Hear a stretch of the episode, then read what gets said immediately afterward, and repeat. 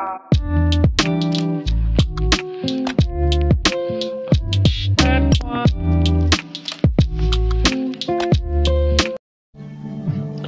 cuestión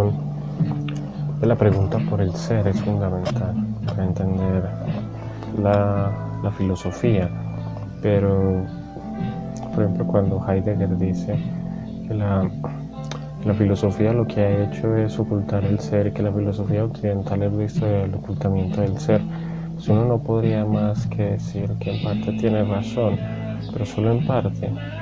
porque el lenguaje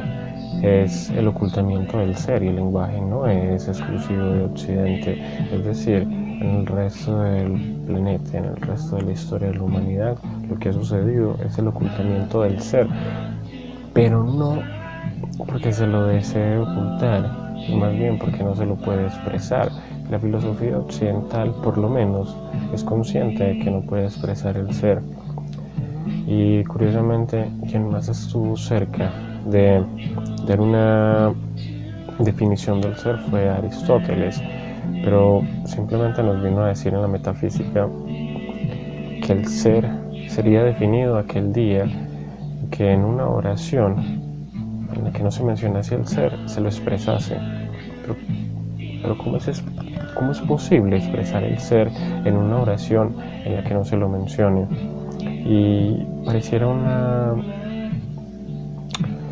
una incoherencia, un error de la lógica, y sin embargo es así, porque lo que sucede es que la expresión ser simplemente nos viene a dar una intuición, un sentimiento, una sensación de lo que debemos considerar que es el ser, pero la palabra ser está tan lejana del ser como cualquier otra palabra, porque en el fondo cualquier palabra está intentando dar el ser de algo, está intentando suplantar el ser de algo. Cualquier palabra está tratando de ponerse en el lugar de ese objeto, en la representación de nuestra conciencia, pero sabemos que la conciencia no es el ser y la representación tampoco, y que la palabra simplemente nos llama equívoco o engaño. No queriendo decir eso, que se debe hacer una defensa del silencio, una defensa del no decir nada para evitar el equívoco, para evitar estar engañándonos sobre la realidad y sobre la fundamentación del ser, porque en el fondo la palabra es lo único que nos está permitiendo acercarnos a ese ser, aunque a la final la palabra no sea suficiente. Así que, ¿cómo seguir hablando del ser si sabemos que no lo estamos expresando? ¿Cómo seguir hablando de él si nuestras palabras lo están ocultando? Si nuestras palabras están haciendo que rehuya en un bosque, que se esconda. O más bien, nosotros con nuestras palabras estamos creando un laberinto que nos aleja de él, un laberinto en el que nosotros estamos atrapados y que pone una distancia cada vez mayor respecto de ese ser. Y puede que la idea de progreso en la filosofía sea una mera ilusión, que nosotros cada vez nos estemos alejando más del ser. La cuestión entonces es,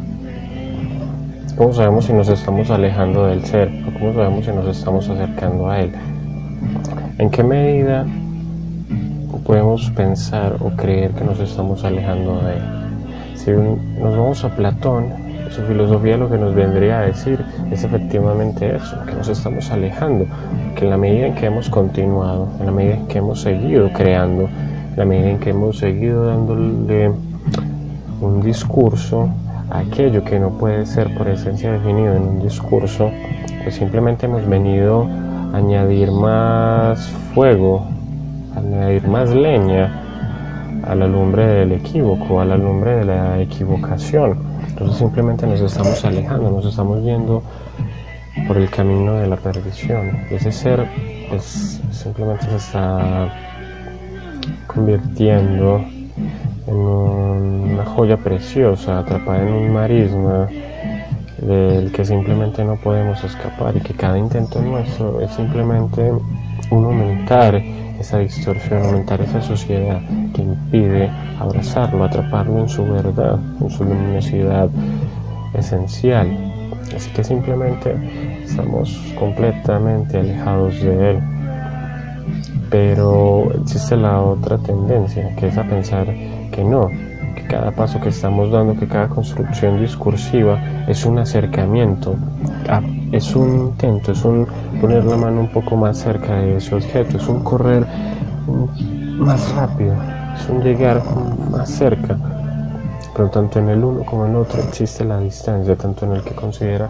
que nos estamos alejando de ese objeto tan preciado, como en aquel que, que considera que nos estamos acercando. Lo que en realidad está sucediendo es que siempre existe una distancia, es decir, en toda filosofía hay una distancia respecto del ser, hay una distancia respecto de eso que pretendemos llamar una verdad, y que no puede ser solo la idea moderna de una construcción, de una cosa que construimos desde la verdad. Si bien es cierto que lo que expone Nietzsche tiene sentido, en la medida en que hay algo en nosotros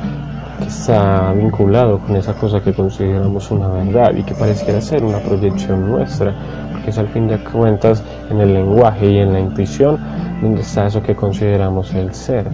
Incluso si en el lenguaje está oculto y en la intuición está solamente como un llamado, como una cosa que canta en nosotros y que nos dice que hay algo más. Pero la cuestión es que solamente nosotros tenemos esa intuición, y sin embargo tendríamos que venir a decir que el ser somos nosotros, y que el ser pues es esto que nos rodea, y que somos nosotros que estamos inmersos en esto porque somos parte de ese universo, somos parte de la materia. Pero Aristóteles decía que era un error considerar que el ser fuese igual a la materia, y no obstante, ¿qué más puede ser? Simplemente es que la materia pareciera extenderse hasta el infinito, y en la medida en que se extiende hasta el infinito sería un error identificarla con la materia, porque solo estaríamos hablando de la materia que estamos viendo, pero no estaríamos hablando de la materia que no estamos viendo, esa materia que es eso, que es extensión hasta el infinito. Es decir, nuevamente